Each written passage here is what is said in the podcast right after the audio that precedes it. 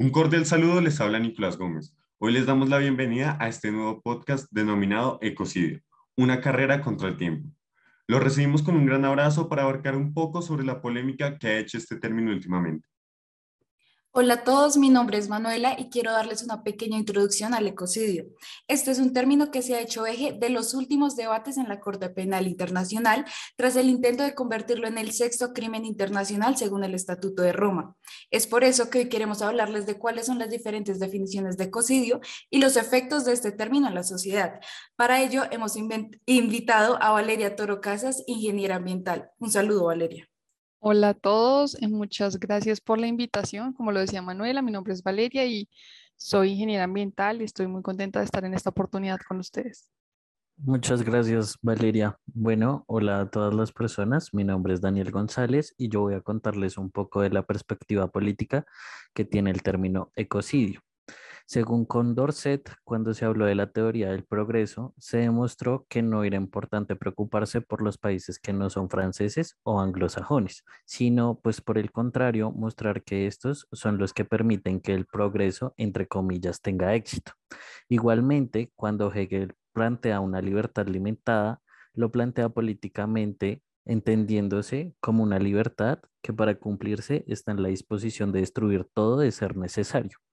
Lo que menciona Hegel se evidencia en el momento en que como sociedad buscamos progreso, pero no pensamos en las consecuencias que esto desencadena, como daños irreparables en el ecosistema. De igual manera, cuando los los conocemos, los minimizamos quitándoles importancia o pensando que dichas consecuencias solo se verán a largo plazo cuando ya no importe. Todo esto se vuelve un ciclo continuo de preguntas sin respuestas, pues pensar en la teoría del progreso requiere reflexiones constantes sobre en qué condiciones se dará este progreso. Pero la misma teoría también plantea que hay partes del ecosistema que deben desaparecer para que esto se cumpla. En conclusión, el ecocidio es la suma de muchas acciones que tienen un alto riesgo de destrucción, pues ninguna sola tiene como fin la muerte y no se puede conocer en qué porcentaje todos los resultados aportan a la devastación misma. Un panorama internacional muestra el ecocidio como una aniquilación que jamás podrá ser vista por sus mismos actores, porque ¿qué es lo que pasa? Una muerte no puede evaluarse a posteriori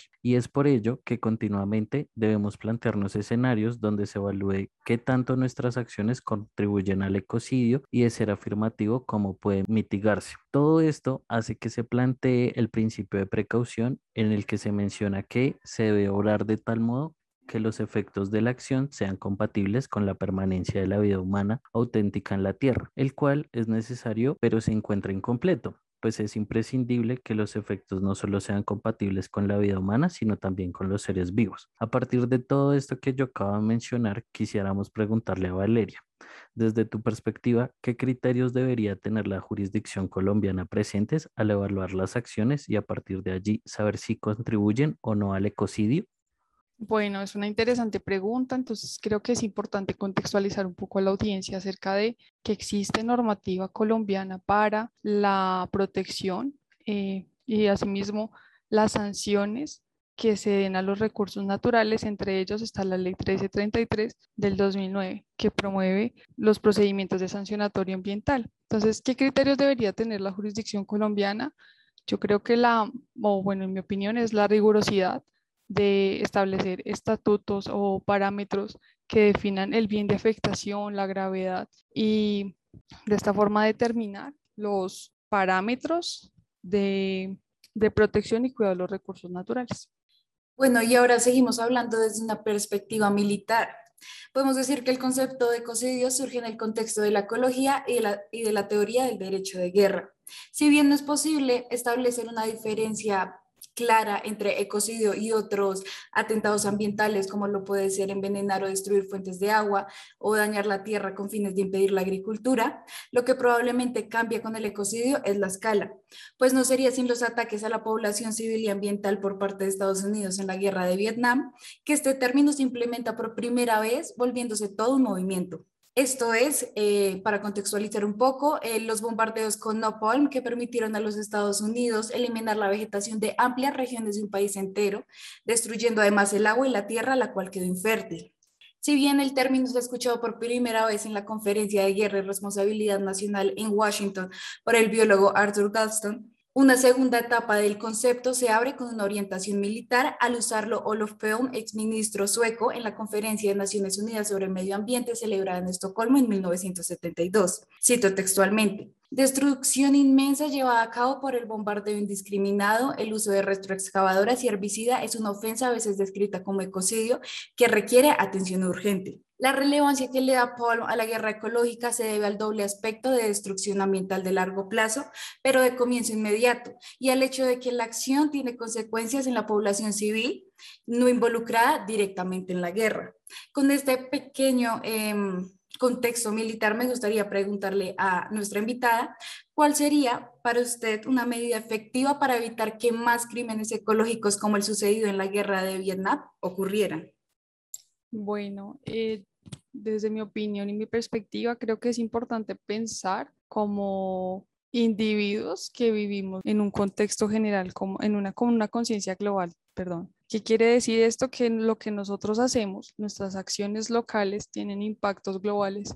Y creo que si empezamos a mirar eh, desde esta perspectiva las acciones cotidianas de nuestra vida, eso podrían eh, ayudarnos a evitar que crímenes ambientales como los que mencionabas eh, sigan ocurriendo.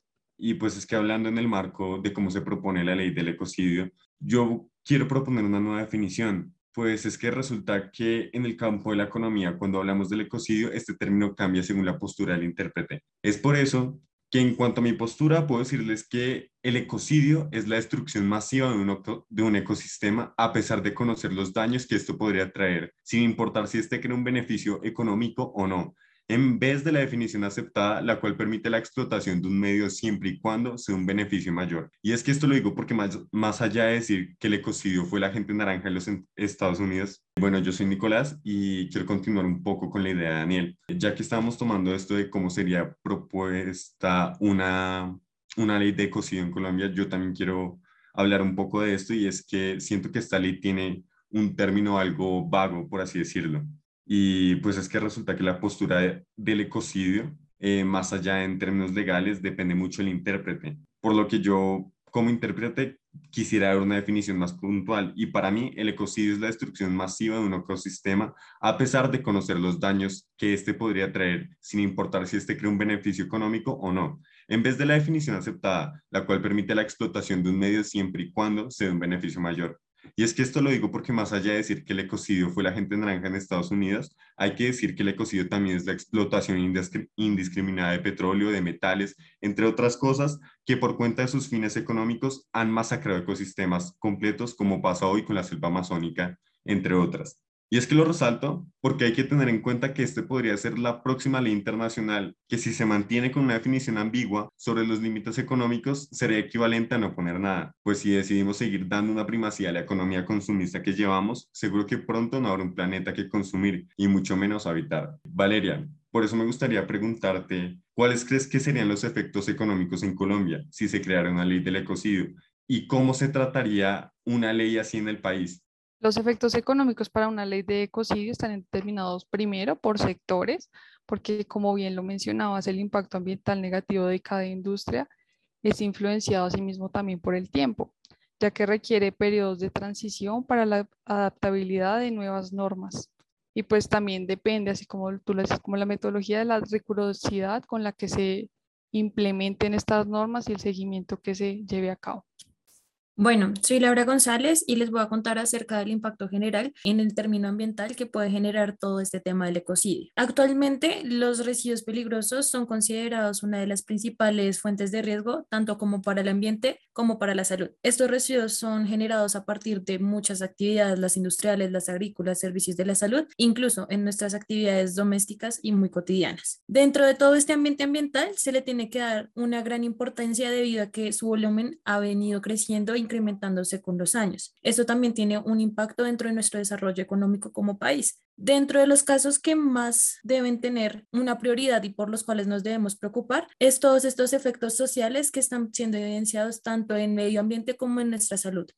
Es inadecuado que todos estos tipos de, de residuos no tengan el trato adecuado. Por esto nuestro gobierno publicó en el año 2005 la Política Ambiental para la Gestión Integral de Residuos o Desechos Peligrosos. Para lograr este objetivo se utilizó la herramienta RESPEL, que es el registro de productos de residuos residuales o peligrosos. Esta herramienta es una manera por, el cual, por la cual se puede obtener información estandarizada y también de una forma muy sistemática para que todos estos lugares que generen unas grandes cantidades de estos residuos puedan tener el control y asimismo le puedan dar el trato adecuado después de su desecho. El objetivo principal es lograr una concientización de las nuevas generaciones sobre el impacto a nivel global que ocasionan y que pueden evitar si le dan el trato adecuado y correcto a todos los procesos de desecho y a los diferentes residuos que generan en su día a día. Entonces, Valeria, ¿cuál cree usted que podría llegar a ser el método más efectivo de concientización e incentivo para las nuevas generaciones? Bueno, entonces desde mi perspectiva, la conciencia no se crea, sino que tú generas una cultura de cambio. Entonces generas una cultura ambiental para separación de residuos, manejo de, aguas, bueno, lo que se requiera en términos específicos. Em, entonces, como metodología o principio, es darle a conocer a las generaciones presentes y futuras el beneficio de cuidar los recursos naturales para nuestra existencia y que la integración del ambiente, lo económico y lo social, eh, pues perdure, que es lo que llamamos sostenibilidad. Y bueno, y como un principal incentivo, más allá de un beneficio personal, que es la subsistencia humana, es un incentivo económico. Entonces yo doy, por ejemplo, ahorita hay un programa de, yo doy plástico, doy, llevo las botellas de plástico y el Transmilenio me da 50 pesos para recargar la tarjeta. Entonces, como que ese incentivo económico ayuda a las personas. Tristemente no debería ser así, pero pues para iniciar es una, es una buena iniciativa. Extiendo un gran saludo para todos. Yo soy María José González y el día de hoy les hablaré un poco sobre la importancia que posee la educación en esta temática ambiental. Empezamos esta sección responsabilizando de manera directa la ineficiencia educativa que se presenta desde temprana edad en la mayoría de individuos que hacen parte de nuestra sociedad, dando como resultado un auge de acciones desfavorecedoras perpetradas por cientos de años que afectan directamente al medio ambiente, puesto que las instituciones educativas constituyen una instancia de carácter social extremadamente importante, debido a que en estas se imparte el conocimiento y el saber humano, Estamos hablando de instituciones que enmarcan los inicios en la formación personal de cada sujeto, en las cuales éste logra el desarrollo de ideas y posturas propias sobre su entorno. Por ende, mantener una educación ambiental de calidad significa en definitiva mantener acciones en defensa de la solidaridad y protección del medio en que nos encontramos, poniendo fin a los desequilibrios insostenibles y sus conflictos subyacentes, con una ampliación de los derechos humanos, evitando así la discriminación de cualquier índole, ya sea racial, étnico, religioso, de género, entre muchos otros, entendiendo de este modo que la protección global de la biodiversidad y de la cultura constituye un requisito indispensable para una auténtica calidad de vida. En base a lo expuesto anteriormente y viendo la educación como uno de los pilares esenciales, desde su opinión, ¿cuáles cree que serían las principales pautas para implementar una metodología de calidad en las escuelas y desde qué edad estas deberían ser vistas? Las pautas para establecer la educación ambiental, creo que es como lo decía en la respuesta anterior, es a partir de crear una cultura de cuidado del medio ambiente, una cultura de cuidado de los recursos naturales, de darle a conocer a las personas desde muy temprana edad qué son los recursos, para qué los usamos, cómo los usamos, cómo los administramos sabiamente y poder darle una aplicabilidad al cuidado del medio ambiente, que no sea solo información, ¿cierto? Que nos llenemos de conocimiento, sino que también lo podamos poner por obras, que si yo tengo por ejemplo, en mi casa, eh, para que se caliente el agua, entonces yo pongo mientras se calienta el agua un baldecito para luego poder utilizar esa agua y no solo hacer un desperdicio de los recursos. Eh, y bueno, en cuanto a la edad, me parece que es importante desde que nacen, si es posible, ya que los niños son muy, muy receptivos y que puedan ver el ejemplo en casa. Entonces, que en la casa, pues desde la aplicabilidad práctica, ¿no? Hay sistemas más complejos, entonces que se recicle o que se reutilice el agua de la lavadora en el último, en el último ciclo, o ya sea también en el jardín crear entornos que motiven el cuidado del ambiente, del planeta y que se, pues sea como un amor por aquellos recursos que se nos han sido entregados y poderlos administrar de la manera más sabia y efectivamente posible. Mm, bueno, les habla Daniel Enrique. Si quisiera concluir este podcast de ecocidio, una carrera contra el tiempo, destacando el hecho de que el tan mencionado hoy, el ecocidio está en manos de todos nos afecta a todos. Pueden existir muchísimas perspectivas, muchísimas realidades sociales, económicas, políticas, y ninguna de estas está exenta al ecocidio. La destrucción del medio ambiente, sea por la razón que sea, es una alta pérdida que en muchos de los casos no se tiene percepción de la severidad de sus daños. Esto simplemente no es progreso, es un perjuicio enorme. No todo mecanismo de producción y o explotación, eso será totalmente sano, puesto que no es solo el hecho de derrocar seres vivos de su hábitat natural, sino porque nosotros como especie, los humanos, también nos veremos perjudicados a corto o largo plazo. Tan solo mirar el ejemplo tan simple y básico como es el de la afectación directa a la salud del hombre, dada la alta contaminación por residuos generados a partir de cualquier tipo de contexto. Por ello, nuestra conclusión principal es concientizarnos sobre nuestra responsabilidad de frenar esto, empezando por abastecer con educación a muchas personas el momento de educación ecológica será un factor crucial para llegar a una cognición social consciente de, lo que sucede. Eh, cito una frase, salvaje no es el que vive en la naturaleza, salvaje es quien la destruye. Ah, y a partir de que cada uno aporte su grano de arena es donde empezará el cambio. Ya con el conocimiento podremos proseguir a actuar por medio de constituciones, aplicar leyes, así como la ya mencionada por Valeria, procedimiento sancionatorio ambiental estipulado por la ley 1333 de 2009, que como sociedad nos conduzcan a un mejor sostenimiento económico, político, entre otros, ya que el ser humano no está en competencia con su medio, sino que vive con este. Quiero agradecer a la ingeniera Valeria por habernos acompañado el día de hoy con su conocimiento y agradecería también que nos pudiera compartir una pequeña conclusión de todo nuestro tema que tratamos el día de hoy. Claro que sí. Y pues diría que nuestras acciones locales, lo que hacemos desde nuestro trabajo, estudio, eh, en el rol que nos desempeñemos, tienen un impacto global entonces que podamos tener un poco más de perspicacia al realizar las acciones. Bueno, sin más preámbulos, quiero agradecer a todos nuestros oyentes por haber escuchado un poco este espacio que denominamos Ecocidio, una carrera contra el tiempo. Síganos en nuestras redes sociales, en Instagram, Twitter y Facebook. Esperamos también que sigan conectados en nuestra página web www.fuxsalud.edu.co y que sigan escuchando nuestros próximos capítulos de EcoPods.